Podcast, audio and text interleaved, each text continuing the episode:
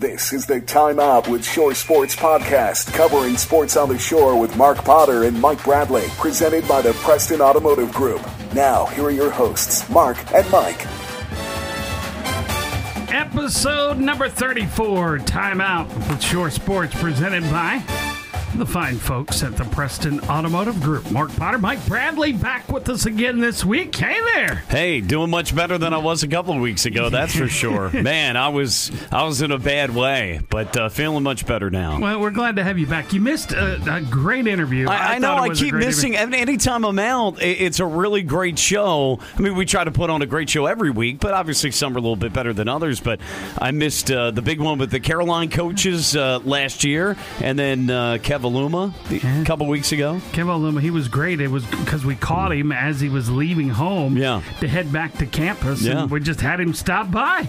And he is so much taller than I am. So, you don't say. yeah, but uh, it was good to uh, have him here live in studio with us uh, back for episode number 33. This is 34, and this portion of the Timeout with Shore Sports podcast is sponsored by Midshore Exteriors, handling your roofing, siding, and gutter needs across the shore. Every detail matters, so let the Master Elite GAF certified and Shingle Master roofers take care of your home or business today. More info at midshoreexteriors.com. I guess let's let's wrap up some of the stuff over the past couple of weeks that we didn't get to. We took last week off, and uh, the national championship. Uh, North Carolina, they gave it everything they had, but it was Kansas coming out on top. Yeah, it was a, a short bench that Hubert Davis had to work with, and they had uh, some of their guards had a really uh, poor shooting night uh, after having a really good Saturday night uh, against Duke, which was a really good national semifinal game. Uh, you would have thought maybe if he could have rested one of those guards a little bit longer, possibly uh, that you know maybe that gets a reset for him and, and they're able to play a little bit better. But bottom line is, uh, yeah, Kansas. Uh, I mean, obviously good comeback. I mean, the biggest comeback uh, in finals history. I, I think the record was what 15 what it was Cincinnati and, And San Francisco, yeah. and they were 16. It was 15 at the half, but I think they were down 16 early in the second half, and they came back. The, the amazing thing with Kansas is, and they got really good front court play, uh, so they could match uh, what North Carolina had there. But the amazing thing coming into that win, they as a program as a blue blood, they only had three national championships to the resume. This makes four. Uh, you'd think though, I mean, Carolina six, Duke five, UCLA has what eleven or twelve. You would have thought Kansas though would have had more than three coming in, but that's their fourth. And for Bill Self, a much needed win because you you you coach at a school like that with all the resources, you ought to have two. Jay Wright has two at Villanova and doesn't have near what Kansas has. Um, but I'll say this today in college basketball with all the parity mark, two national championships is like having four. That 30 years ago, that you, is. you mentioned the parity. Let's talk about that. You know, the uh, LSU, for instance.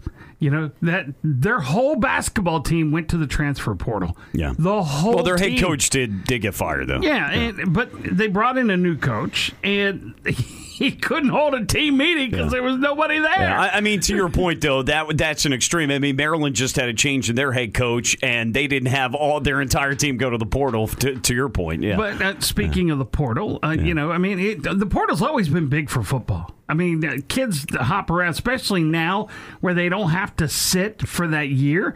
It, it's huge. I mean, Virginia Tech had it when we talked with Keve Aluma and and uh, Murphy and uh, and and Cooter, uh, you know, Kute.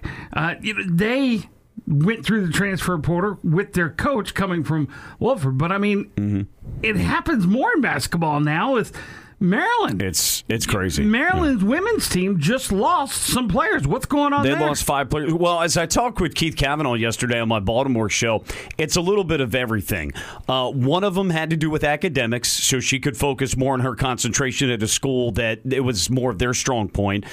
In other cases, we need you to play in the front court, but I want to play in the back court.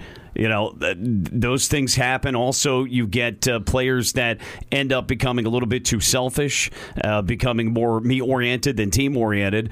And for a number of different reasons, it's sometimes best that they go uh, with that. And so it, it's a number of different reasons as to why uh, the players left earlier. There's five different reasons, uh, but it's a combination of those things. But Maryland, as we record this today, they're supposed to have, in the next day or two, they're supposed to have three or four players out of the transfer portal portal announced that they're going to sign with Maryland. So you know, initially, when all that came out, Mark, it looked like what's wrong with Brenda Frese in the program. But as you do a little bit more digging, look, today players have options, and this is just going to be the norm. It's not necessarily a symptom of the program is bad or the culture's bad. It's that players have options, and unfortunately, hey, if they don't like something, if they get stuck with some adversity, they just ship up or they they don't shape up, they ship out, and that's unfortunate because they're learning lessons that they're missing out on. But that's today's college game. And then one program that players didn't have an option, the Grambling coach comes in, the volleyball coach, and she cut all of her players. The whole. I, did, I, did, I didn't see that all story. All the scholarship wow. players, the whole huh? team, cut them all huh? so that they can come. Uh, she's going to bring in her players that she had at Little Rock, Arkansas. Well, I, I mean that's crazy. It, it, it is crazy, but ultimately, though, you do see though, Mark, that when a new coach comes in, certain amount of players end up getting weeded out that aren't a part of the new regime, if you will. And and now with the transfer portal, that may have happened anyway to a certain extent, where a certain amount of players go. But you're right. Again, that's on the extreme end. We talk about LSU and the players leaving. In this case, the coach comes in and gets rid of all her players. So, well, I tell you, we've got a great show planned for you today. The legend Brian Femi, who's been coaching baseball since well, you're just barely over 35. Yeah, since, since you were born. yeah. So he's been coaching baseball a long time, coached other sports too. We're going to get into the life of Brian Femi. That's all coming up right here. Time out with Shore Sports presented by the Preston Automotive Group. Choptank Community Health has been a leader in healthcare on the Midshore since 1980. We are welcoming new patients and providing convenient care for the whole family in our six medical and five dental centers, as well as our school based programs. Accepting Medicare, Medicaid, and most commercial insurances aids us in our mission to provide access to exceptional, comprehensive, and integrated healthcare for all. For more information about making Choptank your healthcare home, visit us at choptankhealth.org. Choptank Community Health. See how healthy you can be. This portion of the timeout with Shore Sports Podcast is sponsored by our friends at For All Seasons Behavioral Health and Rape Crisis Center, providing outpatient mental health, psychiatric education, and rape crisis services to the English and Spanish speaking communities, regardless of one's ability to pay. More info at forallseasonsinc.org. Mark Potter, Mike Bradley alongside it. We've got the coach, Brian Femi, with us from St. Michael's High School. And, uh, Coach, uh, thanks for joining us today. We appreciate it. I appreciate it, Mark. Um, we just practiced this morning from 11 to 1, so it's giving me a, you know, good place to go when I was finished. Kind of worked out real good. Uh, uh, Talbot County Public Schools, I think most of the school systems are on spring break this week, right? Uh, I think some of them have it next week. Okay. So I think between the two weeks, there's uh, you know, each depending on where your school system's at, uh, it's a nice little break mid-year. So this is what your 35th year. This is my 32nd at St. Michael's. Okay. Uh, my 39th year teaching. I also uh, coached at Easton and Cambridge yeah. uh, in my tenure here along shore. But baseball isn't the only sport you've ever coached. I mean, I remember when we had uh, uh, Jody Hyde. I mean, not, not Jody Hyde. God rest his soul. When we had Jody Ward. Oh my goodness. Uh, with, with, us, he was telling us you also coached football. Yeah, I coached football for uh, several years. That's actually what I was hired to do first down here with Ted Johnson, um, and I coached with Ted probably for seven or eight years, and then I was fortunate enough to coach with Doug Fleetwood for another three years at Cambridge. So uh, they gave me a really good foundation on not just coaching, but just life in general. What other sports have you coached? Uh, that's it. Uh, I've been football and baseball solely. I filled in to help out in certain situations uh, when we had coaches absent, but as uh, an official coach, those two. I've, and, and I've coached travel softball with my daughters in the summer. That, I'm, I'm shocked. I've coached more sports than you have. You got it. Just not nearly as many wins and not nearly as successful. So, Brian Femi is with us, St. Michael's High School, and so today we didn't even tell you what today is about. We want to we want to get to know Coach Femi and we want to talk about baseball. We want to talk about, uh, you know, th- th- where you came from. Uh, you're a Western Maryland kid. Yeah, it's kind of funny. I grew up in um, actually Cumberland, Maryland, and uh, all I heard growing up were stories about Easton, Maryland. My father started Little League um, in a small town called LaVale, mm-hmm. and they lost the state championship, I want to say in 1955. My brother played on that team to Easton, and he kept telling me they played at the Elks. And I said, Dad, there's no field there. And then as I did a little research, I found out, yeah, there was a field there. And uh, I've been trying to find some of the people that were on that team. Um, Mike Butler was on that team, wasn't he? Mike Butler was not on that team. Um, we, think, we had to give Mike a little.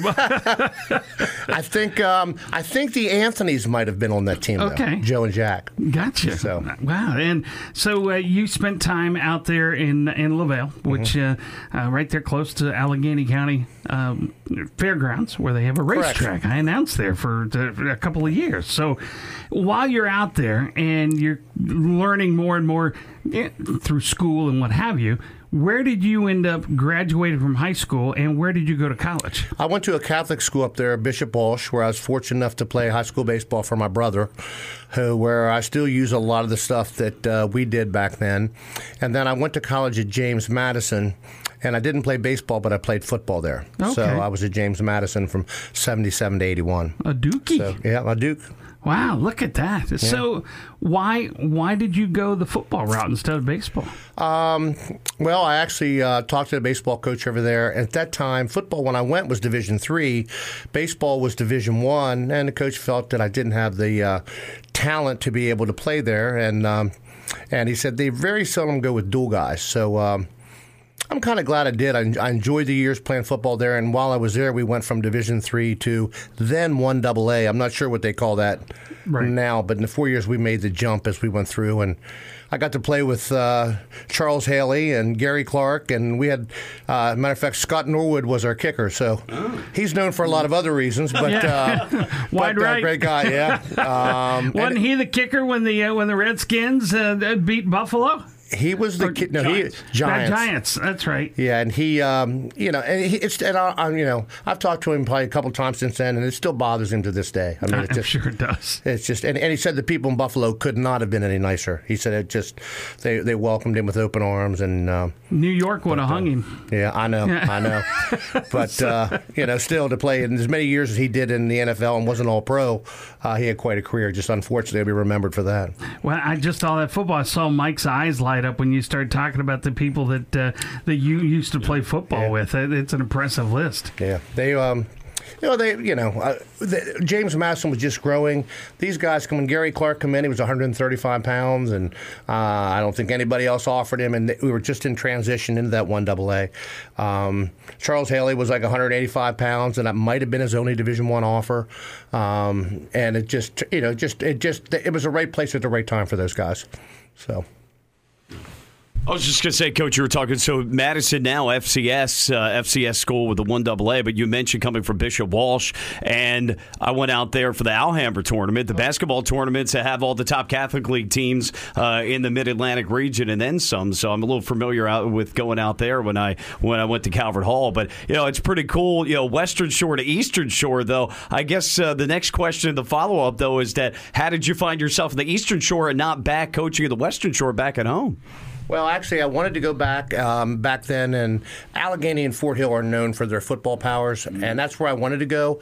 Um, but nothing opened up there, and actually, I, I went to the to, to, the shore with my wife, uh, at the girlfriend at the time, on vacations with her family. I said, "Man, I'd really love to get a job in there." So I sent all my applications out to almost every county on the shore, and I had two interviews. One was Colonel Richardson, and uh, one was at Easton. And uh, quite honestly, I wanted the job at Colonel Richardson, but didn't get it, and and, and got the job at Easton. Houston, so that's how I ended up down here. Boy, that's irony right that's there. Very, but, we, irony. but we'll, we'll, get to that one a that's little a bit later on. We'll remember that one. So, uh, you know, you're kind of a before your time. I mean, nowadays, if you wanted to work at Stephen Decatur, you just reach out, reach out to Jake Coleman, and and they're writing big checks down there to hire coaches. Well, I was I was shocked when I got hired because I, you know, I said to the principal at the time was Bob Hall. I said, "Well, why be coaching down here?"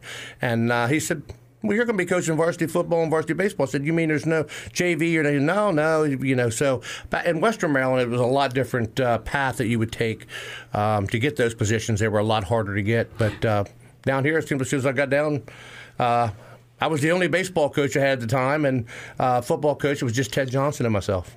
Wow, we continue this conversation with Brian Femi coming up here. Timeout with Shore Sports presented by the Preston Automotive Group.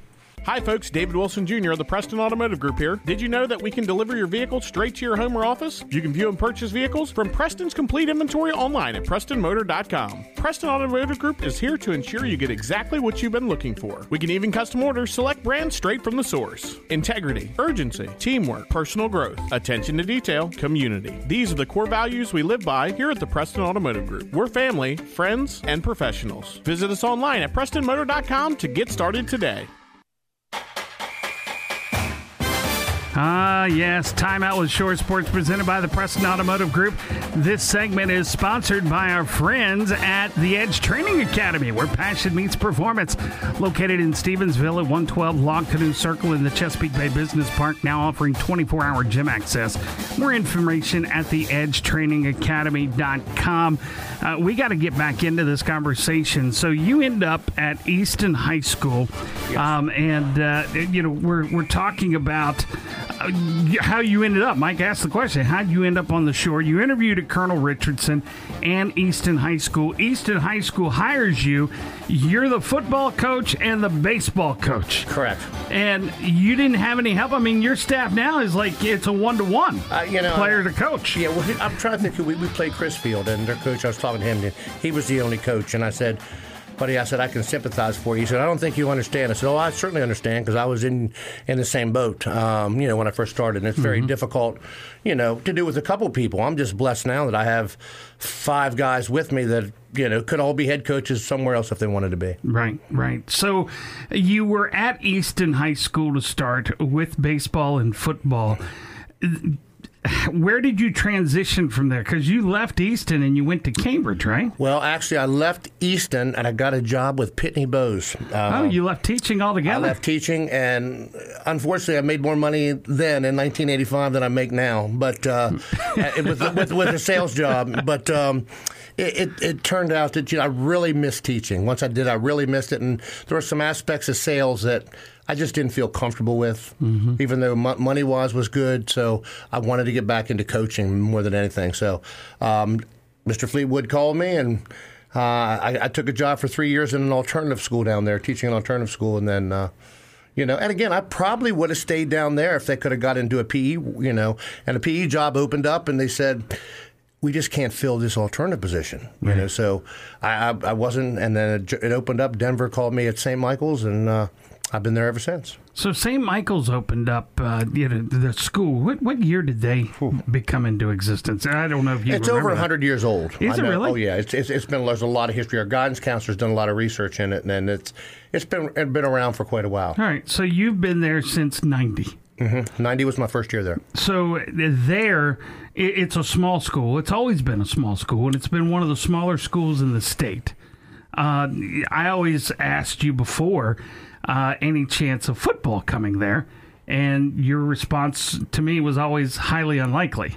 Yeah, well, the numbers, Mark, we've we got around between 200 kids and probably 250 every year. I mean, if the, numbers flirt. I think we're around 220 some now at the high school level. So with those kids, you know, you got roughly 100 boys. It's really tough to field a team. I think the smallest school in the state that has football is Hancock, but they don't have soccer. And then the smallest school in the state that has both is Snow Hill. Right. So um, you know, it's tough. Some of those teams flirt in and out, and uh, you know, we've tried to start lacrosse, and we just can't get the numbers. We've tried to start some other things, and I, I think you can't have more really than one major sport per season when, when your numbers are that low. And you don't have girls soccer down there; it's only boys, right? No, but our, uh, we, when we've had a lot of girls that have played JV soccer. Um, this year we'd have a JV team, so we had uh, one young lady play varsity.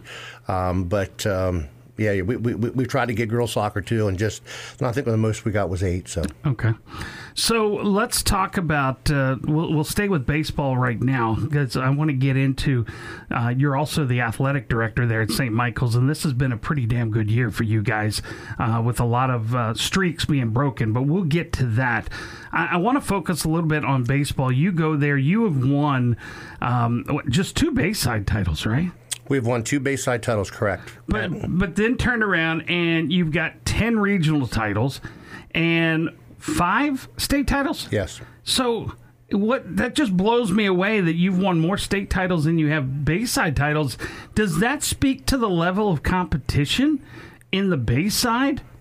Without a doubt, the the one year we won the state championship, uh, it was us, James M. Bennett, North Caroline all won it. So I mean, it, it, and they were all in higher classes. So it's it's very difficult. That I, was the year that uh, Henry Ward took over for me in North Caroline. uh, yeah, Henry Henry was the head coach then, and um, you know it, it it has been that way a lot. There's been you know a couple teams from the shore. I forget how many times the East Region, which sometimes has Anne Arundel, but has won the state championship. Uh, it's quite a bit from a baseball perspective. Right. So a, a lot there.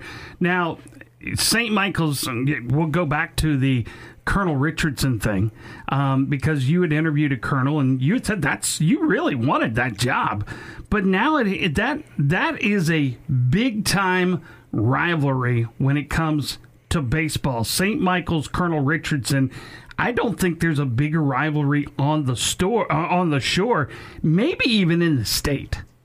Yeah, it, has been that way because we, you know it's it, it, I don't know how many times the region championship has come down to, to both of us, but it's been quite a bit, and um, I think it's just developed over the years because whoever won that a lot of times would go across the bridge and uh, move on from there, and um, it's actually been a really good you know good rivalry. It's been right. both teams are talented. I think uh, Colonel Richardson makes us better, and I hope we do the same for them. So, keeping with that, and there's in the last, gosh, I guess there was a time, and I mean, it's the rules still in place, but now it's kind of back and forth as well. There was a time you took a lot of heat from Easton parents for kids that would leave Easton High School and go to St. Michael's to play baseball. Now, that being said, they're not quote unquote going to play baseball. They're going to get an education for whatever reason, smaller schools, what have you. But it wasn't reciprocated at one time where Easton kids could go to St. Michael's. I mean, uh, St. Michael's kids could go to Easton because of numbers. That has since changed a little bit, is my understanding. Where now, if a kid that's at St. Michael's, he wants to go to Easton because he can play football, what have you, the numbers aren't as bad and they're allowed to do that. And if I'm wrong, please correct me. You're right on it. And, you know, but there was a time that you took a lot of heat because a lot of people were making the transition and Easton was struggling with baseball and you guys were thriving. Well, there was a two year span there, I think, uh, that they did not allow uh, our kids to go to Easton. Um, currently, we have quite a few that go up there now, since it's you know that it has changed for other opportunities, or you know for lacrosse or for girls soccer or for mm-hmm. things of that nature. Um, but there was a two year period where that you know that did exist, and um, the main reason was Easton was at capacity at their school. I think they were mid 1300s, and we were around 200 or lower. Mm-hmm. So I think they were trying to get more, encourage kids to come down for whatever reason, so that you know they could try to take a little bit of the population load off their plate. So during that period of time, I mean, like I took heat because another radio host at the time called you guys the Talbot County All Stars, and I took heat for that because I was on the air with him. They're like, "Well, Potter said it." Well, you know, it, I didn't say it. I may have repeated what he said, but it still it gained a lot of. Uh, it upset a lot of people, but at the same time because the good kids were going to St. Michael's. And my response at the time was, to the people that were complaining listen, if you have a choice to go play baseball for somebody that you and you want to take the game to the next level and you want to play in college and get further, then why wouldn't you want to go play with somebody like you? Because you've got a lot of contacts out there uh, at the college level and beyond because of the work that you've put in. Well, I mean, I feel fortunate that I, I, used to work a lot of college camps, and so I did make a lot of contacts of different people, you know, along the way by doing that. So, you know, they would call me looking for players on the shore, a certain kind. So, I, I think that's where I built a relationship. Uh, Old Dominion, especially, is where I worked it, and there would probably be 20 to 50 college coaches working there as well. So, you know, that made that pretty easy. But one thing that a lot of people forget to mention is prior to we had some talented players come down. We had some players come down before that from Easton, uh, four or five years before, and nobody said anything because we weren't winning. Mm-hmm. So I think winning has a lot to do with that. It's like right now we have a ton. Uh, I shouldn't say a ton. We have we have a pretty fair population of female athletes that come from Easton, but that doesn't ever really seem to get talked about. But Right. um, you know, they're good athletes and have, have done really well. And for some kids, a smaller school is just a better option. You know. Yeah, Coach, uh, we're sharing a mic here, so uh, getting at a couple of questions here. Let me first ask you: prior to your arrival at St. Michael's, because obviously Harold Baines is the uh, the graduate that everybody knows St. Michael's by, although you've had a lot of good players over the years. Prior to your arrival, though, talk to us about St. Michael's baseball. Was it successful? Um, was it up and down? Was it not very good for the longest time? And then. What do you attribute most to outside of the players? But how, what do you attribute most to the success that you've had over the years? Prior to when I got there, all I know that the year before they had not. I got there, they had not won a game. Um, but before that, I know there were some talented people that come through, and I, I mean, I can't say enough good things about Denver Leach. He was a mentor for me. I taught with him. I learned a lot.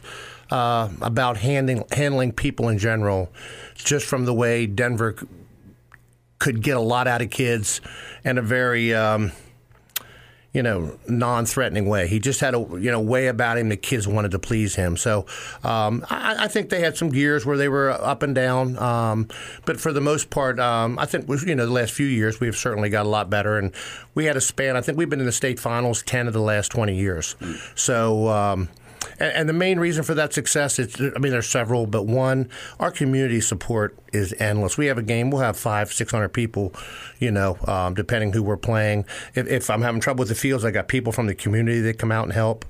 I, I can't say enough about the guys that help me coaching. That's if I had to pick one thing, without a doubt, that's it. Um, just the caliber of people I have from Donnie Gal and Bill Burton and Zach Wallace and you know Eric Royer and Rick Stacy, who was played for me and was at Easton for many years, is now down in St. Michael's, and it's just been another huge addition for us. And um, uh, th- you know that that has put us over the edge because you guys know that if coach that it's so hard to do it by yourself or with small numbers and you know we break up and we have groups of four so we're allowed we are we're able to get a lot more reps and do things like that um, than I could on a smaller staff. You know, going back to the recru- the, the players electing to go play at, uh, I say, I almost said I might as well say, you know, the, the recruiting aspect of it.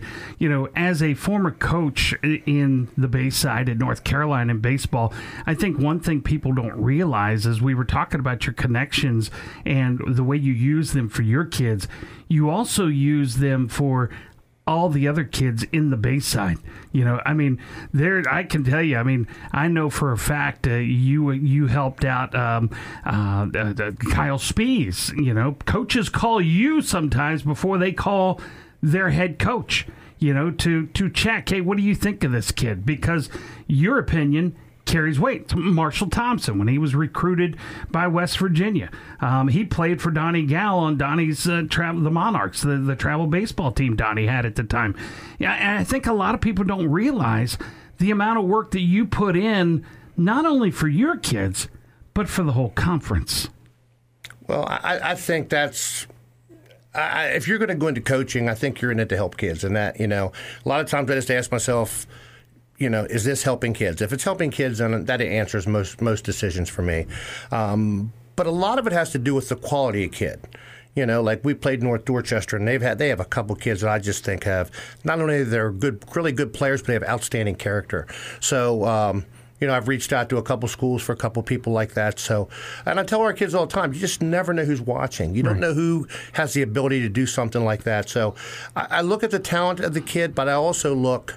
You know, another example, Washington has a really good player right now, um, left-handed pitcher, could is a Division One player and the team around him is not very good. But what he does is he, he picks his team up. He he's a leader. He's a role model. Um, you know, and it would be easy for him to go the other way. And so I've went out of my way to try to help him a little bit just because of that. And you know, his name's Gavin McIntyre, and just just an uh, you know first first quality young man. So Has the level of baseball on the shore gotten better over the last 10 years? Ooh, that's a tough question. Um,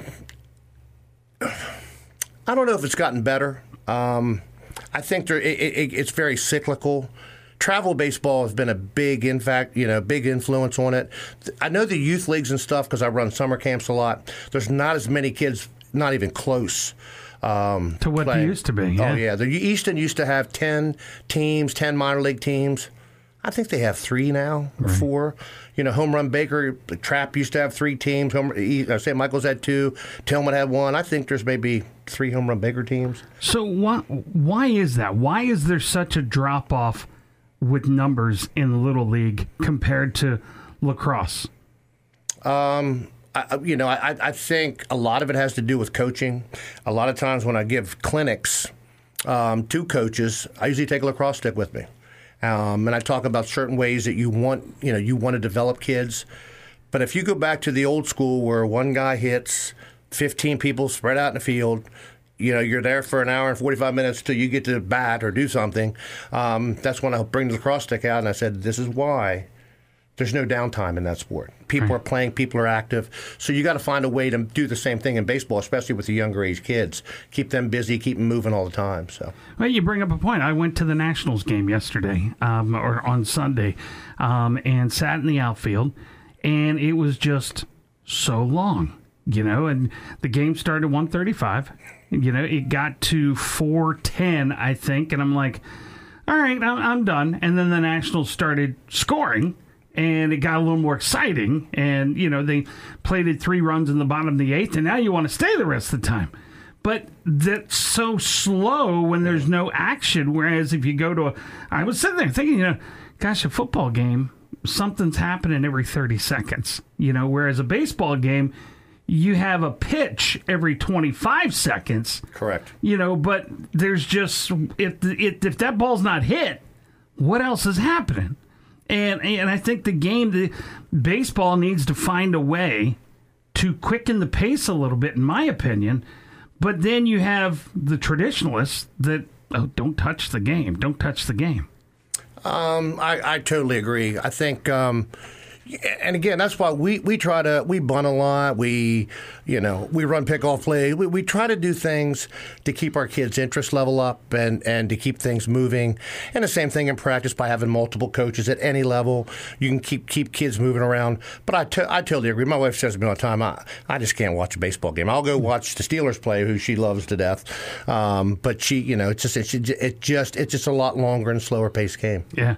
Whereas college games, I think even little leagues quicker than than than the major league game, I think. But you know, Mike, it's, it's Monday is opening day for the Orioles as well as we're recording this, and I right. mean you know, it just baseball can be boring sometimes. Well, and they are working on that next year with getting rid of the shift with the pitch I thought clock. That was happening and, this year. No, next year, and they've well, they've got a committee, and then they've got 45 days to, to be able to enact it in. But they're doing those kinds of things. But uh, coach, I wanted to ask when you just mentioned about the travel teams in the little league because Mark and I have talked about this before. So is it coming down to the fact that uh, those players that are good and committed, that's why the travel teams are doing well, but you're finding that it's pretty much an all or nothing. That if a kid um, maybe likes baseball but isn't that good, he's just not going to put the time into it, even you know, even for fun. That it's just uh, no, that's okay. I like I may even like baseball if I'm not good. I just I'm not even going to try and play rec ball. And, and before you answer that, I want to tag on to that. Do, uh, is there a problem with travel ball with parents that aren't happy with their kids playing, so they create another team, and now you got watered down travel ball?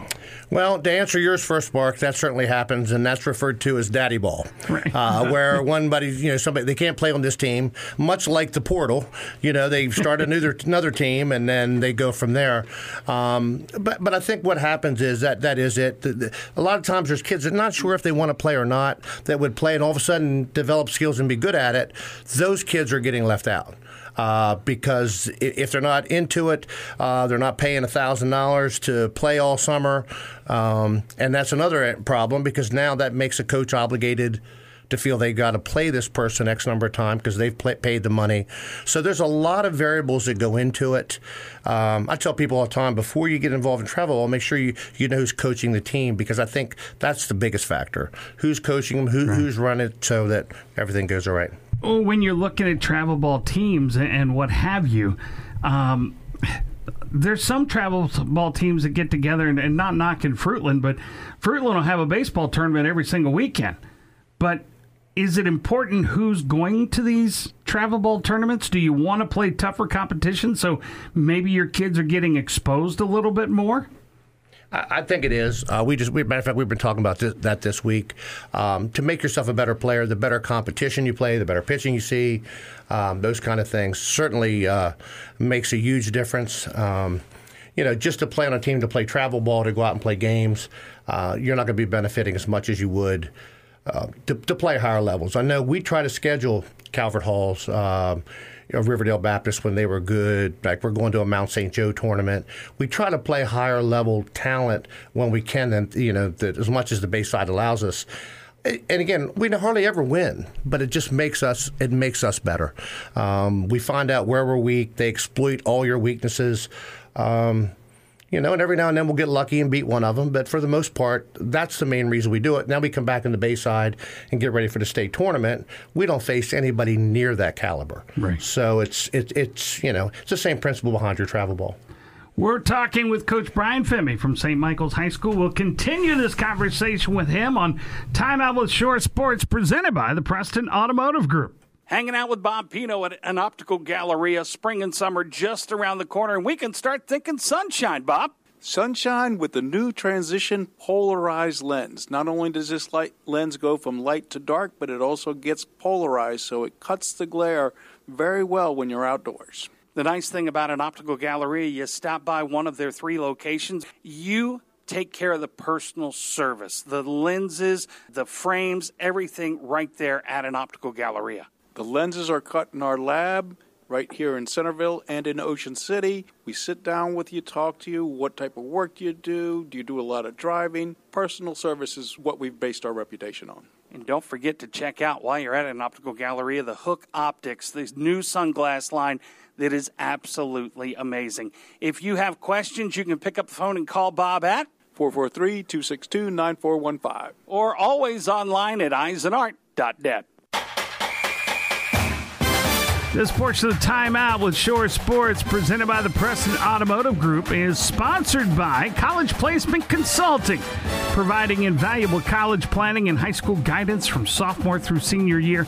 Let the dedicated professionals at College Placement Consulting help your child prepare for college. Go online to schedule a no obligation appointment now at collegeplacementconsulting.com. Mark Potter, Mike Bradley, and the coach, Brian Femi. Yeah, two things I wanted to bring up. Uh, Mark, you talked about the pace of play with baseball and the challenges, coach, that uh, the game has, especially at the major league level, uh, but also at the lower levels, because you know without the younger kids, you know you're not going to continue to have uh, the numbers. It, to me, thinking back when I played rec baseball, unfortunately, I wasn't good enough to play high school baseball, but I'm thinking that you know really it's as much a mental game as a physical game because Mark talks about you know okay there's a pitch every 25 seconds.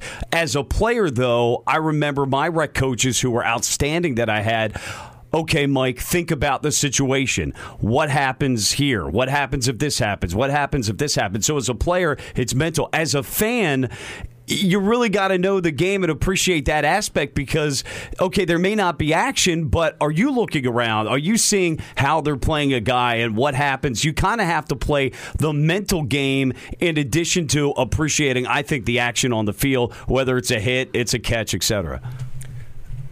I really, I really can't believe that you brought this up because our coaches talk about this all the time. Mm-hmm. Um, like our kids don't even w- watch a baseball game. I know Frank Szymanski tells his kids, "Guys, there's this thing on this week. It's called the World Series."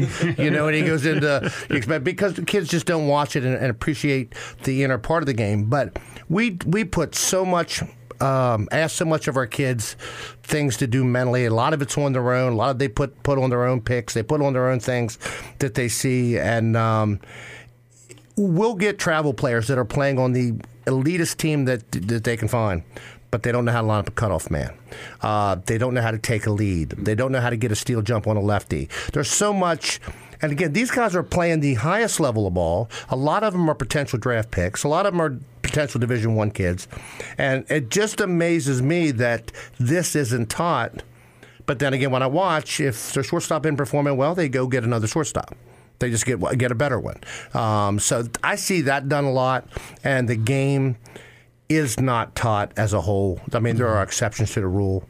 I mean, I'll go back to Colonel Richardson. Ray Bennett has done so much for yeah Colonel Richardson baseball and for, for baseball in general that he, it's so obvious that he teaches all that stuff. So teams that he kids that have had play for him, you know, they're, they're actually learning something. Where you know a lot of these teams that they play on these travel teams, they just don't learn what they need to do. So I'm glad you mentioned that. And those things should be taught at, in rec ball. I mean, it really should. I mean, I was ha- taught all that. Yeah. I, I, mean, Mark, I, I you know had this talk the other day on, on, my morning show down at the beach. I remember with opening day last Friday was talking about rec, rec memories, and I remember being out in the cold in late March or early April before the season started, and I had excellent coaches. We went over the rundown time and time mm-hmm. again, and right lining up the cutoffs and all those things. We got that drilled, and maybe I was just fortunate that I had some really good coaches. I don't know about the rest of the, the league, but I played on some good teams, and presumably because we had some good coaching too and some pretty good players. But I remember getting all that drilled in,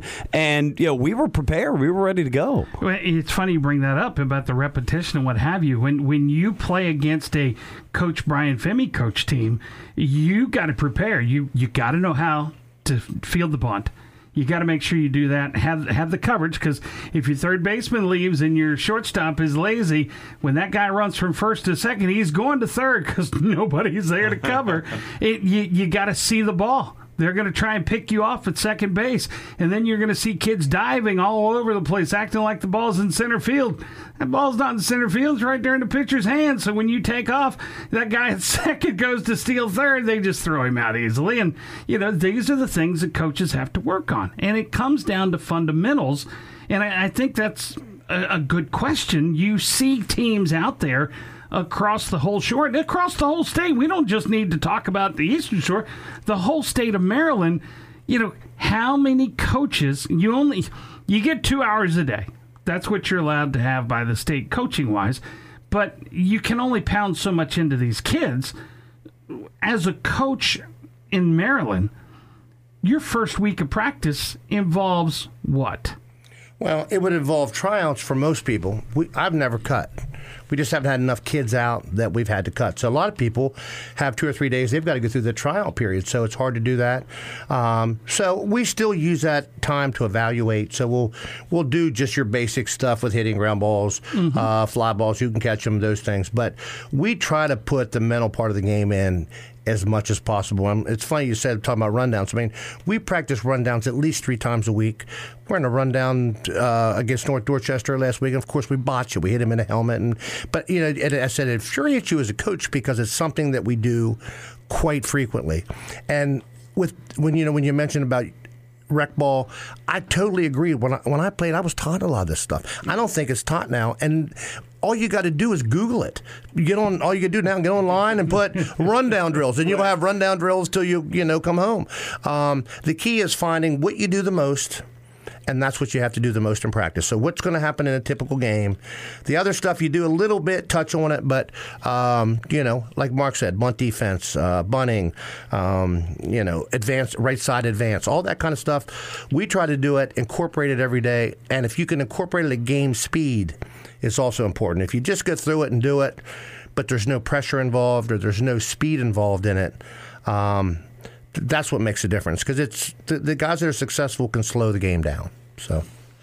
Coach, I'm curious. We've seen in football over the years, and now even on the shore, although it took some time to catch up with football, for instance, stylistically, we've seen on offense the spread offense become much more prominent. In basketball, uh, also more of a spread mentality, a four out, one in, but we've seen the three point shot become very prevalent in basketball at all three levels. I'm curious in baseball, whether it be in general, but also specifically to the shore, have you seen stylistically things change, or have they pretty much stayed the same? And also, what about St. Michael's and, and what you've done over the years? Is it pretty much the same, or have you changed the style uh, that gets presented to your opponents? I don't want to say we've changed it. Uh, we might have refined it or got better at it. I'm going to give credit to Frostburg State because this is all the stuff we do was done through a guy named Bob Wells. There, my brother and him were good buddies, and and so I got it in high school, um, and we've developed that. But the, the, the basic premise is we want to put pressure on the other team. They've got to think under pressure. So whether it be bunting, whether it be stealing bases, whether it be, um, you know, whatever the case with the pickoffs, whatever the case may be, we want people to perform under pressure because um, it's easy to do when you're relaxed. So that you know, but do I see people do that against us? I don't. Hmm. I don't. I don't see it much. Um, well, I can think back to a time. I think it was my first or second year coach, and it had to be my second year because we only got what I think uh, one win in, in year number one. By the way, second year, I, I remember yeah, North Caroline, we, we actually beat St. Michael's on a suicide squeeze you bunt. Did. You did. That was Richie Blosser, I believe, yeah. if I'm correct on that. It's amazing how you remember. My wife. I was wife, getting ready to say that was impactful. My, my wife Watch said. your tires in the parking lot. My wife. My wife says you can uh, you can remember that stuff, but you can't remember to take the trash out. You know, so it's amazing how that works. Well, Things and, that are important to you. But you're right. There are people that do it, but I I'm going to say there's not people that do it on a routine sure. basis, or maybe they don't practice, or maybe you have a player that that that can do it. Um, we just don't see it as much now. When we played, again, I'm going to go back to Riverdale Baptist. They had some uh, number one ranked teams in the country. Right you know, all of a sudden we're playing him the three hitter. He's bunting for a hit. Well, yeah. what the heck? Their their their uh, guy on second. You know, a lot of people will delay steal a second. They're delay stealing to third. They're mm. doing things. I learned so much from playing them. Right. And the bottom line was they put so much pressure on us um, and then we'll play a Mount St. Joe's who just because they got so much talent, they just sit back and they'll they actually laugh at us when we bunt. You know, they you know they're going to play for a three run homer and they're probably going to get it. Mm-hmm. Um, but it's it's amazing how you know all that's changed. Um, Calvert Hall has always been very, very top level. Um, now Brooks Kerr, who's there as the head coach now, was a Frostburg State grad, so he he has that knowledge uh, mm-hmm. too of you know some of the stuff that we've had that he's been able to incorporate a little bit. But um, I know when we play those MIAA teams, it's just it's night and day. A lot of people say, well, you know, I, the Bushwick teams are good, and if we got our number one pitcher out, we'll compete with most of them, and like, like most of the teams on the shore will. But they're going to run out five of those guys. That's right. the big difference. Well, and I only brought that up about the the suicide squeeze things because when I first started coaching baseball, I, I, took over a program that didn't have a coach. Les Shirey was the coach, and uh, he didn't come back that year. And uh, it, it, was not a good ending for the way that that previous year uh, ended. And I took over for the 08 season, and, and I was there for a few years, and we developed, a you know, pretty good year, you know, over the years. So much so that when Henry Ward took over the reins, I said, hey, you're getting a state championship team. Don't screw it up. That's exactly what I told him, and he didn't screw it up. He went out and you know and, and took the team to the state championship and won the game with the likes of, of Richie Blosser and and others. But you you look up to other coaches and you're constantly learning, whereas people like myself that coached against you also started learning things. I was fortunate enough that I had assistant John Griffith, you know, help me. Um, you know, Wayne Williams you know, helped me uh, at uh, North Caroline, my second stint there. Um, you know, and then when I was at St. Peter Paul for four years, I had uh, uh George Paul, who was the uh, with the Eastern Police Department, and he he wasn't a guy that was going to be a baseball guy, but he came to be a be a help, and just having somebody that can hit fly balls is a huge help. And then I had Marshall Thompson as as my assistant, and so learning the game is so important as a coach because you never stop learning. You always see things another time around. And I know in football, the games are recorded a lot. You have a photographic memory, I'm assuming, so you don't really record your games, do you? We don't record them. There are times that we do. I'll, I'll record hitters mm-hmm. and I'll record pitchers, and we'll break it down that way. But from a game standpoint, um, I, I got to give too a, a, lot of credit. Like I, I, when I coached with Doug Fleetwood, the practice was his his organizational skills are second to none. Mm-hmm. So I tried to take the football practice and I took our baseball practice and mimicked that. So we have an offensive breakdown, and we go to offensive team. We do a defensive breakdown, we go to defensive team, and then if we, sometimes we'll do scrimmages or different types of team activities at the end. But I tried to take that and incorporate it because I saw how effective it was.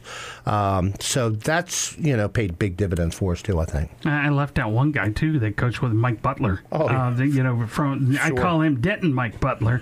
Right. Uh, you know, and uh, he did a lot of pitching lessons and stuff. But um, you know, it just you never stop learning, and and I think you're right. I think it boils down to organizational skills. As a coach, you've always got a plan. And I don't think parents realize, or kids maybe, the, the amount of time, no matter what sport you're coaching, if you're having an organized practice, they don't realize how much time goes into just planning practice. Well, uh, for example, uh, I mean, I'm going to go on that a little bit now because I, I we played very poorly. I'm, and I'm going to say the poorest I've ever had a team play in the last 10 years against North Dorchester. Mm-hmm. Um, part of the reason was they got a lot of good young talent and did some things that caused us to play that way.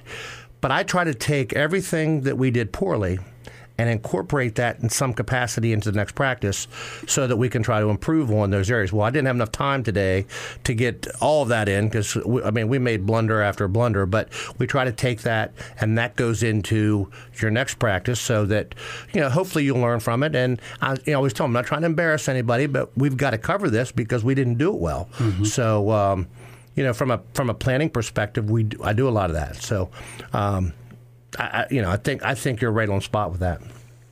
And coach, uh, you referenced, of course, uh, with Calvert Hall, where I went to school, and Joe Bender was the manager when I was there. And I, I yeah, Snooky, I, I wasn't good enough, like I said, unfortunately, to play in the program, play football and basketball. But you know, coach, uh, just actually, Coach Eckerl's still there. It's his last year, and right, Brooks though is has run a lot of things, and Coach Eckrell just passed him with the all time wins at the Hall. But speaking about your practices though, and and learning from Coach Fleetwood, I remember as a manager my junior and senior year for the team though that Coach Bender always had guys doing things. And you're right, he would be running infield drills, but you know, pitchers would be you know throwing batting practice maybe across the way. And if guys weren't doing either of those or hitting in the cage or whatever, he'd just have them run, you know. But there's always be something that's going on that guys wouldn't be standing around. To your point, but a lot of I remember a lot of situational stuff that it, that he did. But you know, to your point, I think yeah, having guys and keeping them engaged. Th- look, that hasn't changed in, in all the years with teenagers. You got to keep them engaged and keep them active and and wanting to uh, you, you know come to practice and and look forward to at least to some extent. Yeah, yeah I, I, mean, agree. Practice has got to be fun. You got, it, you know, there's got to be some things in there that you look forward to, and you, you might not look forward to everything, but I At can. Least keeps you out there. yeah, yeah. yeah, you're it, not standing around. It keeps you busy, and they're doing something. And most parents would rather have their kids at a practice. Um, one thing I did forget when I first started coaching baseball, I wanted to figure out what do programs that are successful do? And Mark kind of hit on that a little bit. And uh, I called Bernie Walters mm. at the time, mm-hmm. and um, Harry Lentz, who was at Northeast, and Mel Bacon, who was at Cecil Northeast. They were the most successful coaches in the state. So I'd go meet with them, and I said, "What do you guys do?" that separates you from everybody else. So what I did was took all the commonalities, and there were a lot that those guys things that they did and tried to incorporate those into our baseball practice. And, you know, if it wouldn't have been for those guys, I, a lot of the stuff we do, we wouldn't be doing today. So. We'll continue this conversation with Coach Brian Femi coming up. Timeout with Shore Sports presented by the Preston Automotive Group. If someone you know is exhibiting signs of depression or withdrawal, take time to connect. Ask, Are you okay? Listen closely and without judgment. Share mental health resources. For All Seasons Behavioral Health and Rape Crisis Center is here for anyone struggling with a mental health challenge. Visit forallseasonsinc.org. That's forallseasonsinc.org. It's okay to ask for help. For All Seasons is here for you. The Time Out with Shore Sports podcast is brought to you by Brett Moy Therapy Associates, located at 460 Main Street in Stevensville. Let Rick Pratt and the staff get you back to feeling new again, accepting most insurance policies. So step away from the pain by calling Brett Moy Therapy Associates at 410 604 2982. Continuing the conversation with Coach Femi from St. Michael's High School. And uh, boy, this is this has been great. And Coach, we really appreciate you uh, taking taking your time after practice today to come spend a little bit of time with us and, and let us dive into it a, a little bit. Um, before we start talking about St. Michael's High School, I want to talk about your family. Your wife Kim, you mentioned uh, you know her, and uh, you guys have been married how long? This will be our 40th year this summer. Wow. So four years this summer, and man, I I'll be married to my wife for 20 th- th- later this month, and I thought that, right? was a miracle. So I'm not sure she's going to let me live to see 40. five times over. yeah, but 40, that is awesome. You know, we talk, and matter of fact, when we talked with uh, uh, James McCormick and Colin Joseph and, and Jody Ward, they talked about their wives. And, you know, to I remember with my wife, she'd go watch the games, and I, it got to a point where I made sure that I put, you know, I got her a shirt that said "Coach's wife," so that they knew sitting behind her. Oh, I don't want to complain too much because you can never make everybody happy, and sometimes you can't make anybody happy. But yeah, it takes a special person to be a coach's wife. Oh, I, I, I just can't say enough good good things about my wife for the stuff she does and the amount of time she put up when my kids were little. You know, the time you're away from home, um, coaching, and um, you, you are correct. She normally sits down the very end of the fence, um, away from the fans. I've never asked her why, but I feel pretty confident with you know well, you said. that- that- that's where the birds are in the trees, and yeah. It's a little quieter over there. yeah, yeah. You know, so uh, but she, you know, she supports me in everything we do, and um, you know, both of our daughters were athletes, so uh, you know, it it, it, it was a, you know.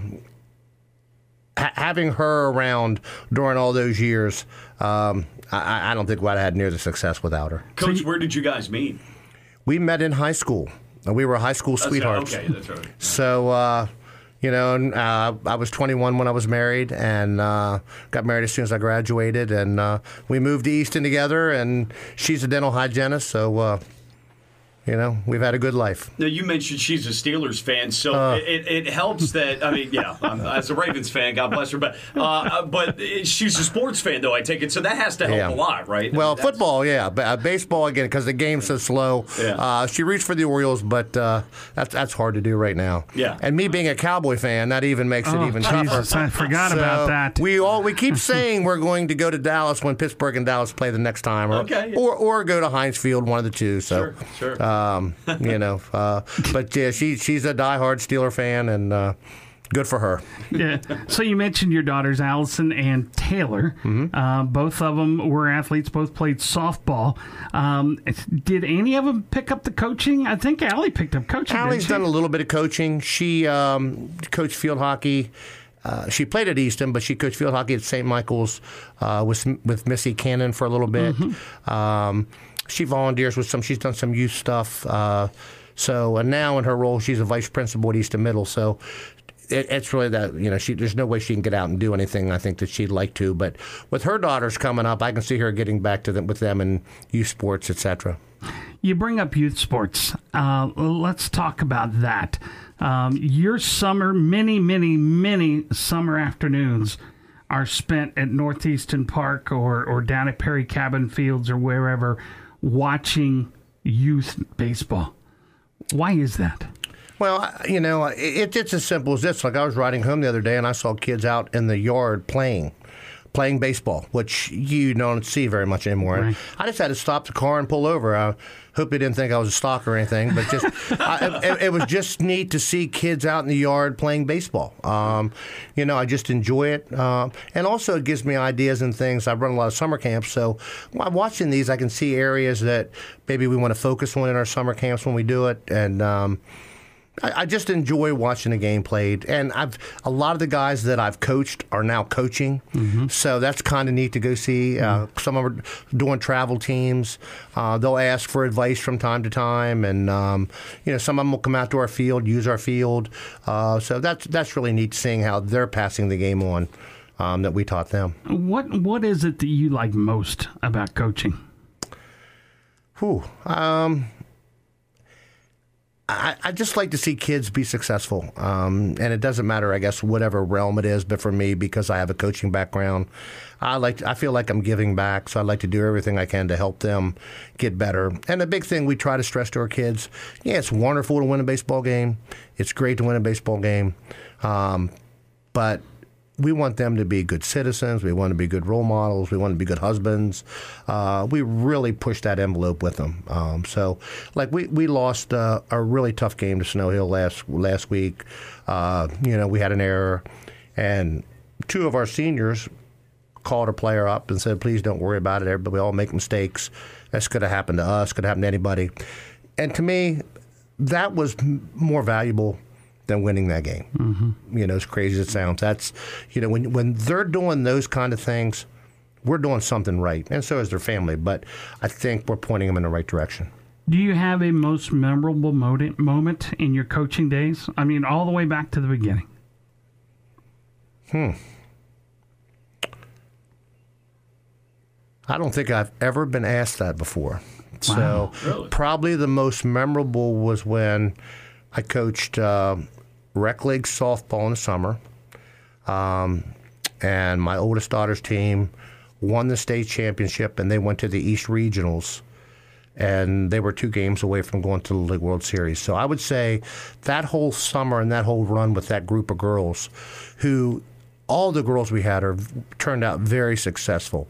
Um, but just being able to coach them in the summer, I think, and being able to coach my daughters, I would have to say they're the most. This coming from a guy that has won five state I, I thought that was going to be his answer for state Yeah. title. Yeah. that that is that's awesome, and it, and it speaks highly of what kind of person you are, as well. I think because it's it's family first. You've you've coached a lot of great kids at St. Michael's High School. Some have moved on uh, to go pitch in the major leagues. You know, maybe not.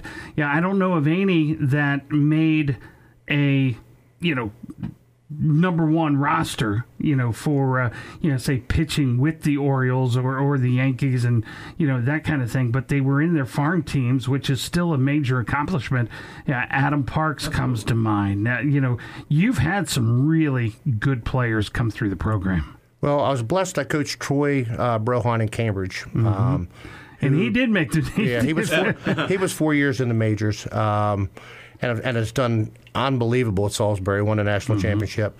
Um, but I, and I, I also have done a lot of summer coaching. I I've had Team Maryland. We've had numerous guys off that team that have made it to the majors, from like Dave Johnson's son. We've had a couple Mount St. Joe's guys that are flirting with it now. Um, Clevenger, who played in the major leagues. Um, so it, it's kind of neat because like uh, we had a boy Adam Kolarek who pitched with the Dodgers. Um, on the on the last World Series team to be able to reach out to him and congratulate him and see how these guys and, and how hard it is for those guys to make it. Like Right. people don't see what, what they go through um, to get to that level, and it, it's been kind of neat to see a lot of those guys on the on the run, and as well as Adam and uh, you know those guys that we've had that, that McKelvey. made it. McKelvey, who ended up, and both of those guys ended up with injuries, uh, or, or without a doubt, no no question in my mind. Both of those guys could have could have made it. Jordan Gow could have made it. He just didn't get a break. Like he just didn't. It's amazing how some guys are good, and it, it always behooves me when I look at these people get drafted, and some of these kids I've seen they'll draft, and then I then I look at others that I've seen play that don't get drafted. I think baseball's the hardest to predict. Yeah. uh, because there's been so many number ones and top round picks that never make it. You know. Do you, do- what what is attributed to that? Is it you know uh, just contacts or Uh, well, maybe partly. I, I- think now with sabermetrics, I don't know how that's going to play out, but that maybe gives them a little bit more of a database or a predictor. for those that don't under, don't understand what sabermetrics are? What is that? Sabermetrics are measurements that um, predict the outcome of a player based on several measurements. Like if I was going to use pitchers right now, they use spin rate. spin rate is huge. Um, like the boy that's pitching for me right now has one of the highest spin rates they said that they've recorded for a kid his age. Sherwood? Uh, Jacob Seek. Jacob Seek. And um, you know, so it, it's crazy how that you know they can predict those things based on that. But then, if you look at sabermetrics, probably a guy like Jose Altuve would never have got a shot. Mm-hmm. You know, so I think there's some guys. There's no measurement for somebody's heart and desire. There's no, they don't have a measurement for that, and I, I think that could be overlooked in the process. But um, I don't know whether that'll help them or not. It just seems like baseball. I know the Orioles passed on Jeter, and they, I can't remember who they drafted, but I know he never made it out of A ball. Right. You know, so uh, you you look at some of the people and you wonder, and you know it's financial sometimes, but. Um, it just it, I'm just curious. You know, we'll look at each other and say, "Why did such and such offer them a scholarship? Mm-hmm. We've got this guy here or that guy over there that plays for North Carolina. Why?" You, know, you just wonder how that happens. But Right, right. everybody has their own things they're looking for, I guess.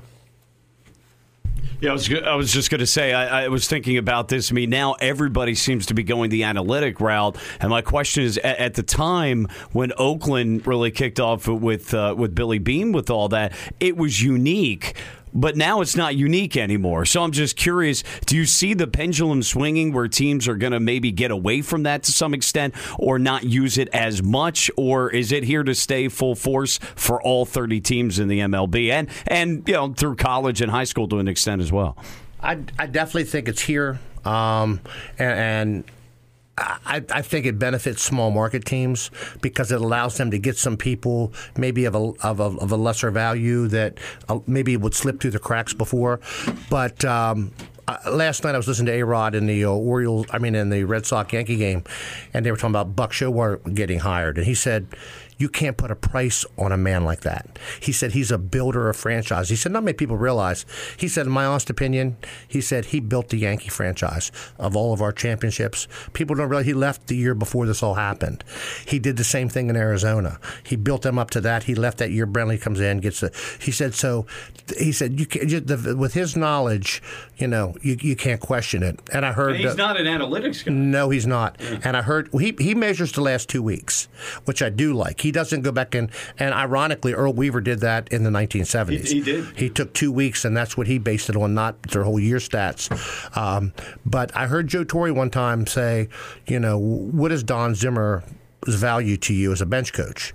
And he said, Don will look at me and tell me to steal. And he said, Well, what's that based on? He said, Doesn't matter. 50 years of baseball. This guy has seen so many situations. He has an innate sense that he knows that's going to work. And um, so I think that factor, you got to watch that that doesn't totally leave the game. Talk with Coach Brian Femi, St. Michael's High School, and he is also the athletic director there. Uh, this has been an amazing conversation about uh, baseball, the game, uh, baseball at St. Michael's. Um, but let's take off the coaching hat. Let's go to athletic director. Um, the kids, we already know St. Michael's is a small school. You struggle to field a basketball teams for boys and girls. You you can't field a girls soccer team. It's only boys. You have baseball, you have softball, and you have tennis in, in the the spring. So it's based on numbers and let's face it nowadays not a lot of kids want to play a sport. They're more interested in other things. But let's start with your basketball team. This boys basketball team has been they've been showing up for practice, whether you had 6 kids or 13 kids. They show up for practice, they continue to play, they continue to lose.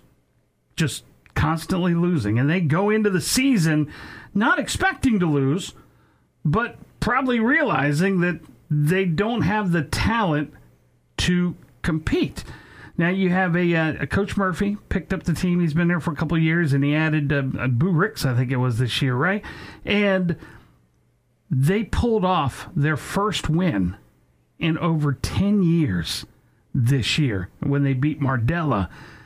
Talk about the kids, not only the ones that pulled the win off this year, but all the kids that led up to this moment over the last 10 years because I don't ever recall you having to cancel the season, you know, with three weeks to go or saying, I'm not going to go in the playoffs because we just don't want to play anymore. Um, resiliency is the only thing I can say. I, you know, and my concern has always been – I don't want the kids to be affected mentally from just mm-hmm. getting beat down. Mm-hmm. Um, and, and and for the most part, the entire Bayside is wonderful. You being one of them, um, when you coached, you guys didn't run the score up on us. You knew it, was, it could have easily been done. You didn't press us the whole game. There are some rare exceptions of teams that did, but for the most part, everybody was good and you know kept it to where the kids didn't feel bad about themselves. But that was my fear. So I would always go to practice or I'd sit and talk to them. Or if I teach a couple of the girls in class, you know, after they just got beat by Mardela and, the, and Mardela's heyday 99 to 3, to see if they were affected by it. And um, they weren't they're happy to be a part of a team. Well, I think, in, in you know, I think um, back in my my first stint in North Caroline, when I was coaching the girls, and uh, you had uh, Coach Barth at Mm-hmm. uh, at St. Michael's, coaching the girls team there, and to me, coaching against them, they had a goal.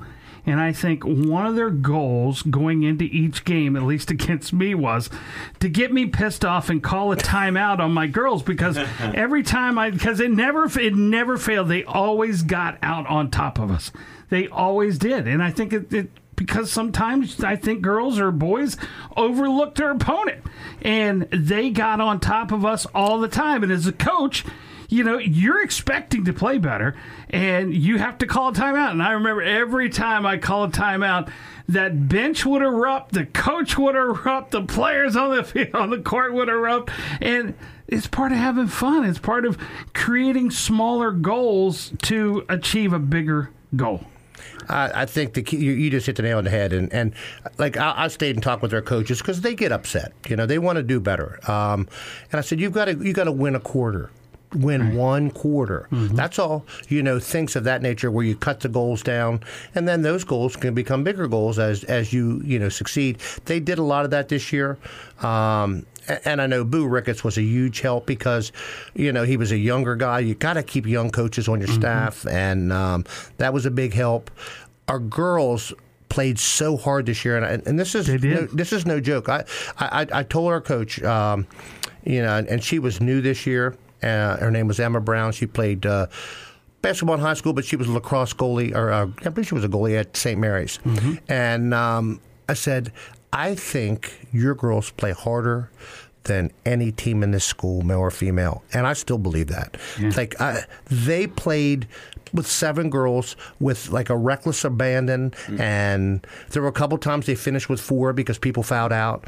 But uh, you know, I, You know, I, I, sat and watched them play against Colonel Richardson uh, at Colonel, and you know, this was my first year of not coaching girls basketball when there was, and you know, last year didn't bother me because there was no games.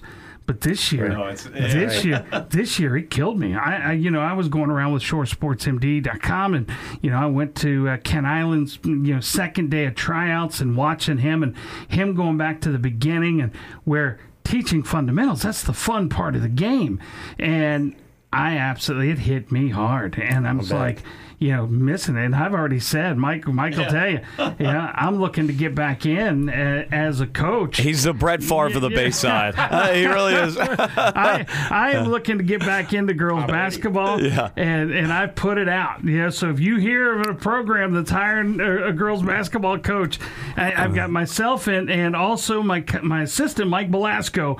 He, he's like, let's go, let's get back in. I mean, I even told the athletic director uh, uh, Pat Tracy at Saints Peter Paul. I told him as I was leaving a game one day. I said, listen, if anything tragically happens to Coach Murphy, just so you know call me. I want the job, you know.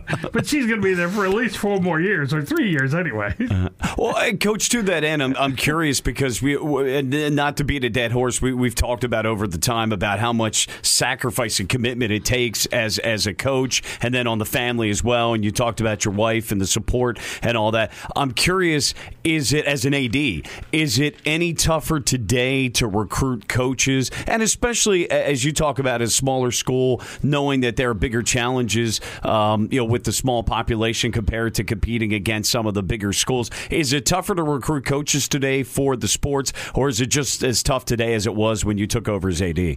Um, it, it, we've always had difficulty at St. Michael's, but we were able to fill them. It's so much tougher now. Again, that's just a fantastic question because it's. Um, I think teaching's tougher to get teachers. It's tough, um, and again, I think the COVID the whole thing. Kids are a little bit different, um, and, and without a doubt, I've in the past five years, we've had one interview for a coaching position because that no, we've no, had no multiple applicants. Right. And in Talbot County, you only have a job for one year. Anybody Mm-hmm. can apply for your position. So uh, I mean that that speaks right there that it's so hard to get anybody, and the time that's involved, especially in winter sports, because you got Christmas over it, you got Thanksgiving, it just drags it seems like forever. It's the longest season. and you got cold and flu stuff going. I mean, it, mm-hmm. it's it's it's the toughest one to coach. Weather delay. I mean, Oh. postponements and yeah. It's by far the toughest, you know, to get people to do it. So, with, without a doubt, it's it's people aren't applying as much anymore. So, Mark, I think you're going to be all right. I think you're going to find something somewhere. Well, I hope so because there's none open yet. But you know, but I, I only brought that up. I brought that up because watching those girls play, I was sitting there saying. Oh man, if you could teach these girls to do this, this, and this, this is the perfect. And I'm like, yeah, I would tell the person that was sitting next to me, one of the colonel, parents said, "Man, I wish I was coaching that team because those girls played They play hard. so hard. Yeah. I mean, that's what you want your kids to do: give everything on the court and leave exhausted. And it was like you couldn't ask for more. Ball goes on the floor. There's three of them diving at it. I mean, it's just I- honestly, I've never seen anything like it. And I teach a lot of them, and they're they're the same way in PE class. They're just that's that's their nature. Yeah. You know, they got one gear, and uh, I just love watching them play. And if Emma comes back, I think she's gonna, you know, she'll just continue to Sure. learn as well. And I, I think it, you know, she'll continue to learn because, you know, it's one of those things that you just, she probably like anybody else that starts coaching, immersing herself, you know, in more about basketball fundamentals because she wasn't a basketball girl, you know. I think she played on a really good high school basketball program Yeah. in Jersey because I'd go watch practice. She runs a fantastic practice. That's awesome. Keeps them busy, keeps them moving. Again, only six or seven girls, but um, I, I- think she has a lot of a lot of upside. Yeah, So. abs- absolutely. I agree with you. Coach, you talked about coming from Western Maryland, and you talked about with the baseball program having the outstanding community support.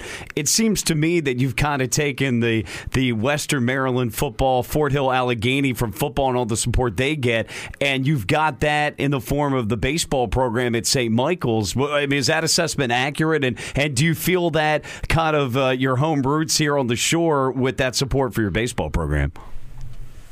Honestly, I've never thought about it, but I'd have to say it's very accurate. Very accurate what's happened. I know it's funny. My brother in law came down when I was coaching football, and he said, Well, I got to get my tickets early. I said, No, we're playing the Queen Anne. You're going to be fine. and he said, Well, no, I want to get a good seat. I said, You'll be on the field. Don't you you will not have to worry.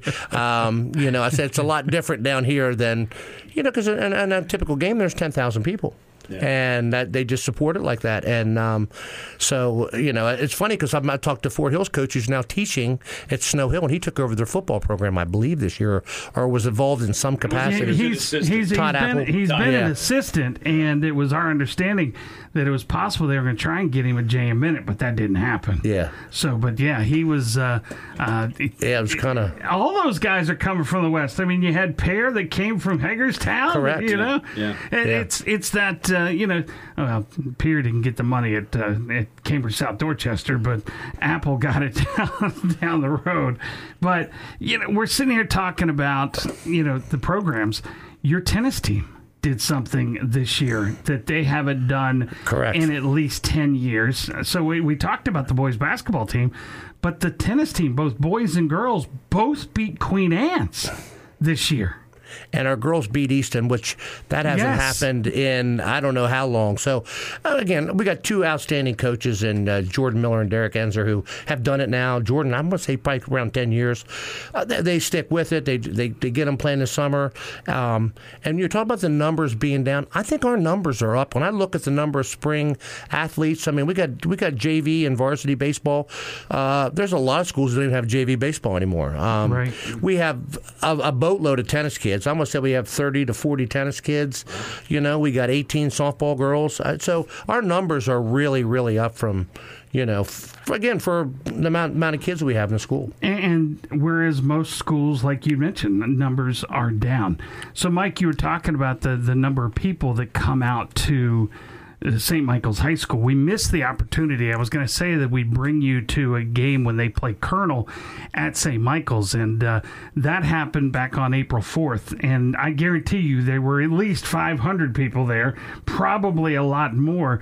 And I'm looking at the schedule. I got to get you down there uh, at some point. I, I don't know what your schedule looks like. Yeah, like. we'll work it out. I mean, Brooke. uh, Well, first off, Brooke and I love St. Michael's. We go down there a lot of times of the summer. But we we drove by. I mean, we drove by the high school. We did some day trips when we, you know, when we moved here and all that, and getting more acclimated and familiar with the area a couple of years ago. Well, I guess five years ago now, but yeah. So if you're listening to this on Tuesday morning, uh, going on this afternoon, St. Michael's is playing host to Easton High School uh, for a baseball game, but they've also got a uh, chicken barbecue fundraiser going on for uh, in in uh, memory of Pat Grogan, a uh, the player that you know from St. Michael's and and um, the Tilghman Island Volunteer Fire Department. Jesse Gottlieb uh, is doing that, so you can get chicken there this afternoon. Best chicken ever. Yeah.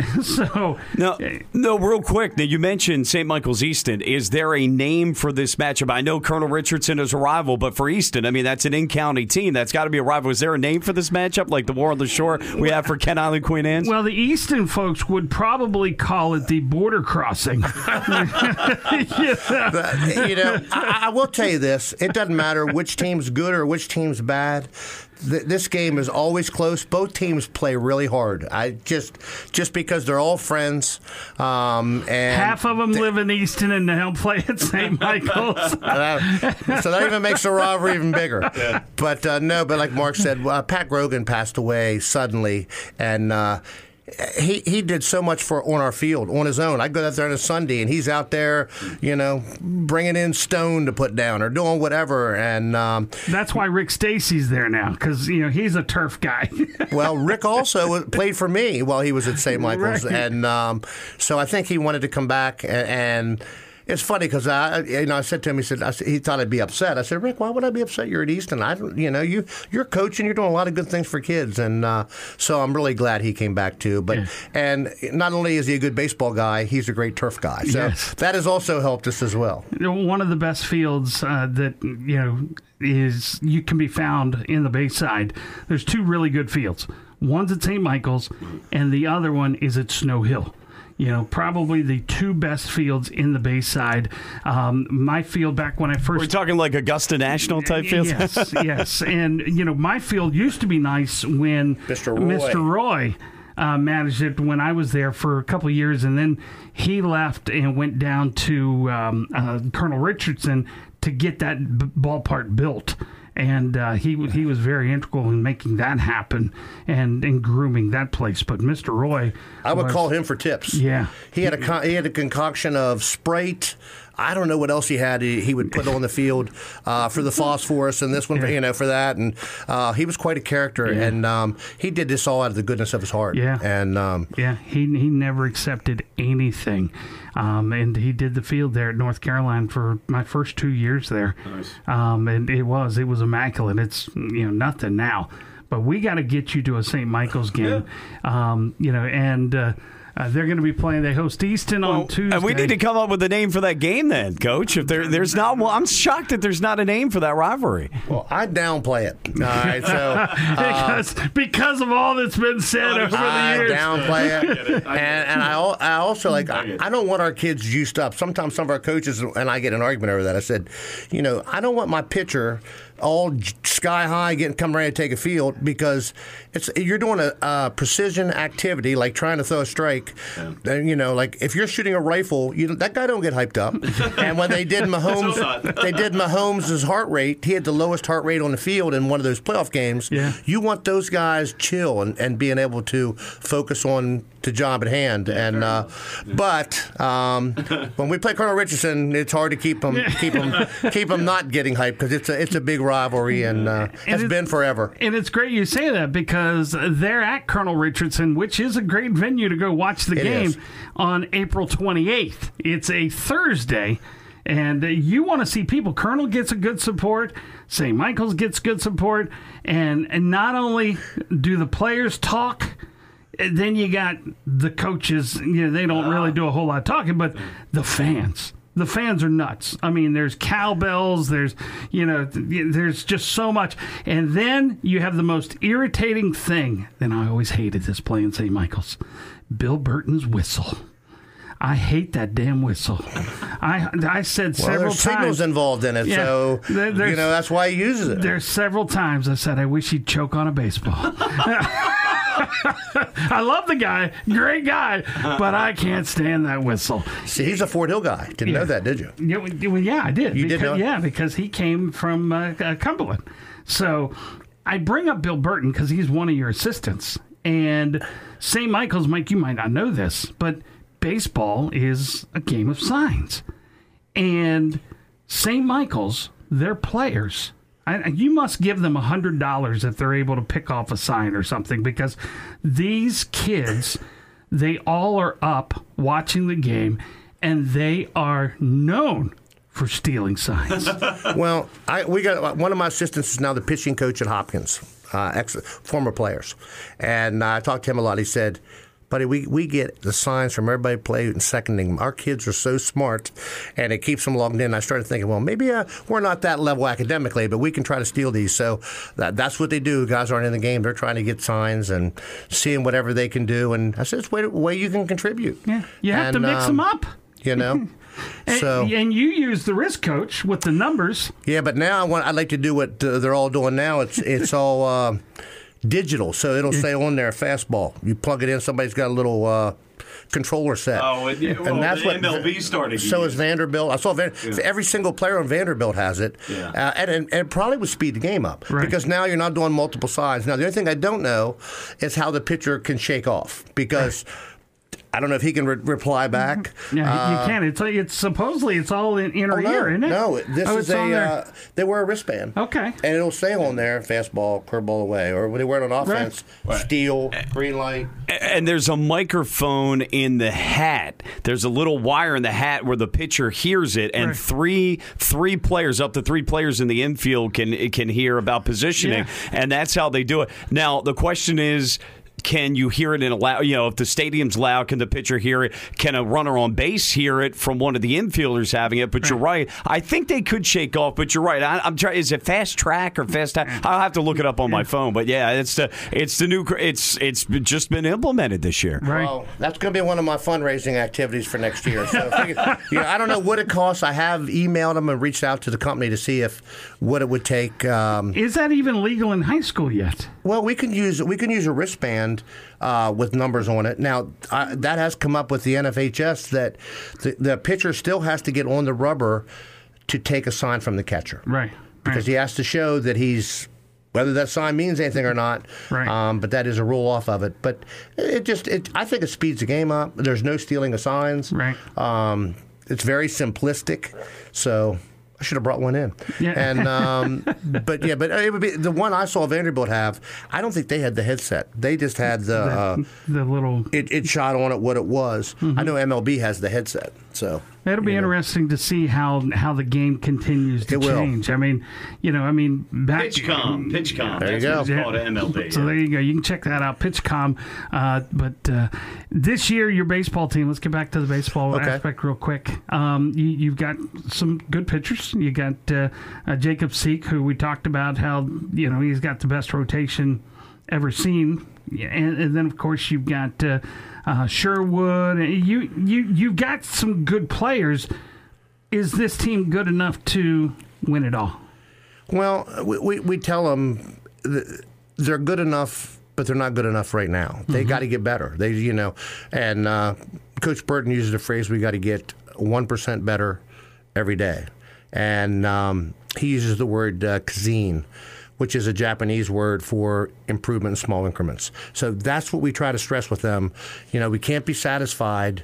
And I'm kind of, I don't, you know, nobody ever wants to lose, but losing a couple games last week, um, Woke you them up. Yeah, well, it makes you aware of we we got areas we need to improve in, Mm-hmm. and now you see why we're harping about taking the proper lead, or now on a fly ball getting all you can get because you would have scored if you did, but now you only went halfway. You didn't score when the ball's hit to the left side when you're on second base. It's got to go through. You know, well, we got thrown out of third. So all those little things you got to really get rid of them, and that's why it sounds like uh, you know we're nagging the heck out of them, but we're trying to stay on them so that. It becomes habit, like you'd mentioned earlier, that uh, you don't do it anymore. Jody Hyde told me years ago, and I think Matt Griffith said the same thing. And you know, um, in your regular season in these high school sports, other than football, uh, except for this coming year again, uh, every game is nothing more than a scrimmage because it doesn't matter until you get to the playoffs when it's win or go home. So is that your approach as well? Well, I, I, we're still trying to win. We'd like to win the Bayside. Sure. We'd like to get the highest seed possible. Um, but we do stress that. These are just dress rehearsals. Right. All your games are dress rehearsals. Now, but you want to get the highest seed so you can get home games. And now mm. the new state system where eight teams go to the state playoffs – you know, I, I, don't want to be on a bus riding to Northern Garrett. Right. You know, which, right. which I'm trying to think who did last year. Or Catoctin had to go up there last year mm-hmm. um, prior to playing us. But if just think if you were Snow Hill, yeah, and you had that, that's a four, five hour trip. Yeah. Uh, which, boy, I tell you what, and uh, you know, you have a team that goes to the playoffs that doesn't win a game, and you got to go to the number one seed, you know, and and get shellacked. That's just in the new regional lineups. Right. You know, I mean, it's like, whew, you, you don't really like that. No, not you know that happened to us in basketball. where We had to go to the one seed, but um, you know, you, so if you can get a higher seed, you know, it certainly benefits you along yeah. the way. But um, I, I, I, I kind of like the new system. The one problem is there's a lot of Baltimore City schools that are getting high seeds. Right. And then, well, was... then they lose in the first round, but they're getting that seed. So, you know, Catoctin was in the lower half last year, who by far was the best team we played, and um, you just don't know how that's all going to shake out, especially because they play in a really tough league. Well, and I remember last year there were a lot of PG County schools that didn't oh. play at all, and your first game was Frederick Douglass. Yeah, and they came in there, and I, I was like. Oh my God! Their pitcher can't even get it to the plate. I mean, it was it was brutal to watch, but you got to play the games assigned to you. Well, we called. Off. We tried to call. To, to their credit, we tried to call off the dogs. Right. in the first inning. Right. Um, he come over to our bench, and he was a Caroline County grad, I believe. Yeah, yeah. And he said, um, "Coach, I know what you're trying to do. Um, I appreciate it but I want my kids to see how baseball's supposed to be played. I want you to play as hard as you can. I want you to do all you can. He said, I understand you're going to sub. That's fine, but don't change the way you call the game. I, wow. I had a lot of respect for him for that. Right. Yeah. Yeah. yeah. You know? Yeah, absolutely. So. so, and they went out and played. They never quit. Nope. And, uh, but uh, it was uh, a game, but it was another step you know that you got to play the games as they're assigned to you. You can't pick that. This year, more teams are competing, so it's not going to. The the likelihood of getting a matchup like that probably isn't going to happen. I still think it can because the way their leagues, the the, the regions are set up. In I'm just going to talk one A baseball in the West. I'm going to say four of the top eight teams are in one region. Okay. Wow. So yeah. I mean, they're going to beat the heck out of each other. Mm-hmm. Uh, us and Colonel Richardson are in the same region. Um, where I think the South region, Snow Hill is going to run away with it. Right. I say that Mardela just beat them, who's in their region, but. Um, you know, that, I think that was a pitching situation, but you know, it, it all depends on what your region is. Right. You know. Right. Well, listen, we appreciate sure. you, uh, you coming and joining us today. Mike, you have anything you want to add before we? Uh... No, no, just appreciate. I, I, guess just real quick, Coach. You mentioned your time at JMU with some pretty outstanding football players that ended up going to the NFL.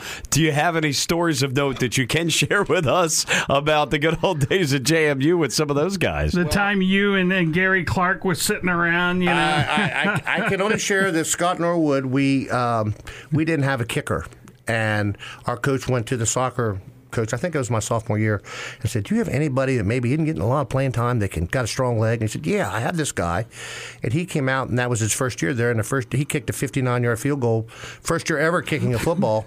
Um, and unfortunately, the Charles Haley story is I can't share any of that. Understood. But um, so did he know. just end up uh, keep playing football and not soccer? did he end up doing both? No, he stopped right there, and once he saw he had a future in football, and there were people coming and telling him you could get drafted yeah. with a leg like this, and. Um, yeah you know, that's what he did. Wow. Well, so, take it. That's a good story. Do you stay in touch with those guys? No, I, no. I would see him maybe in, a, in an outing. Mm-hmm. Um, actually, Haley was I was my fifth year. I was uh, student teaching. He came in as a freshman that year, and he beat out, funny, my cousin who'd been a three-year starter there, and he still complains about it. I said, for God's sake, you got a guy in the Hall of Fame that has beaten you out, you know. Um, so you know, he wasn't a Hall of Famer at the time. Though. He wasn't. He wasn't. But you you could see he was yeah. he was different than everybody in that school. He just yeah. athletically, he was so blessed and um, fast, and he just had he was a total package that from that from that standpoint. You know, uh, before before we let you go, we got to bring up because you're friends with Matt Griffith. Matt Griffith Yeah. coached with you.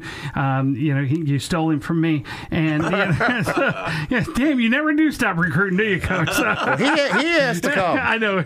So, but uh, Matt Griffith, uh, you know, he comes back this year. Brian Sofanowski Oh. i- is coming back this year to coach football. Um, James didn't leave, even though his assistants left. And it's going to be interesting to see, you know, Mean, you've been a coach for many years, you know, to see McCormick stay and then Sofanowski and Griffith come back. Were you a little surprised by that? Um, I wasn't surprised with Matt because I knew he wanted to go see his son play football. His son graduated. I have a feeling his son's going to be one of his assistants, if I was going to guess. Uh, so I think that'd be a neat thing. And um, I don't know what Brian's case was in Kent Island. I don't know why he left and came back, but uh, oh, another just tremendous football coach. And I think James wants to groom His, his replacement. his some young guys coming in. I have a feeling because that's just the kind of guy he is. Yeah. Um, but there there are some really good good football coaches in the Bayside, and then the South the same way. So it's it, it's going to be interesting. You know, Easton's got a couple kids that are Division One, and um, you know, uh, uh, obviously Decatur does. So it's going to be you, fun to see. you like football. I do like And you're not doing anything on Friday nights. Um, you know, with Griffith leaving, we do have a color commentator position open. Uh, if you'd like to spend your Friday nights with me on our, on our overtime Well, live, if you're using Preston Ford game of the week, if you're using that as the number one selling point, it's DOA right there. it pays not a lot, but it pays. that's what you need to lead with. well, what, what, I, what, what I've been doing has been actually scouting for people here and there if they've asked for it. So um, you could still do that as our color commentator. I don't, that might be a conflict of interest, I would think. No, it wasn't for me when I worked with McCormick as a JV coach. Of course, coach's wife's like, "Wait a minute, Yeah, I think- like I- I- ninety percent of the year, and Yeah. now you're going to take away on Friday On nights fr- Friday night could be difficult. Yeah. But uh, well, listen. Thanks again for joining us and give us some time. And That's great. You know, Yeah. this has been this has been fantastic. Uh, if you're listening, share, share, share. Let folks know. Um, make sure you check out uh, ShoreSportsMD.com as well. Uh, we enjoyed doing stuff like this, and uh, we had a request. Hey, uh, when you going to talk baseball? Got that a couple of weeks ago. Well, here it is. We're talking baseball with a guy that knows baseball and has been around here for a long time, and uh, so fun to talk with him about all of the different players that uh, that he has seen play here on the shore, and, and people that he's coached with and coached against, and you know and we could spend another hour with him for sure, um, but we can't hold him up We'll any save him for longer. next time. Yeah, He, he had a busy practice today. So thanks again for listening. Greatly appreciated. And uh, who knows, maybe we'll be back next week with another podcast That's here. the plan. Yeah, that is the plan as long as Mike doesn't get sick or I don't leave or have nothing else to do. But uh, thanks again for tuning in. And again, check out shoresportsmd.com. You've been listening to the Time Out with Shore Sports podcast with Mark Potter and Mike Bradley, presented by the Preston Automotive Group. Look for another Time Out soon here on ShoreSportsMD.com.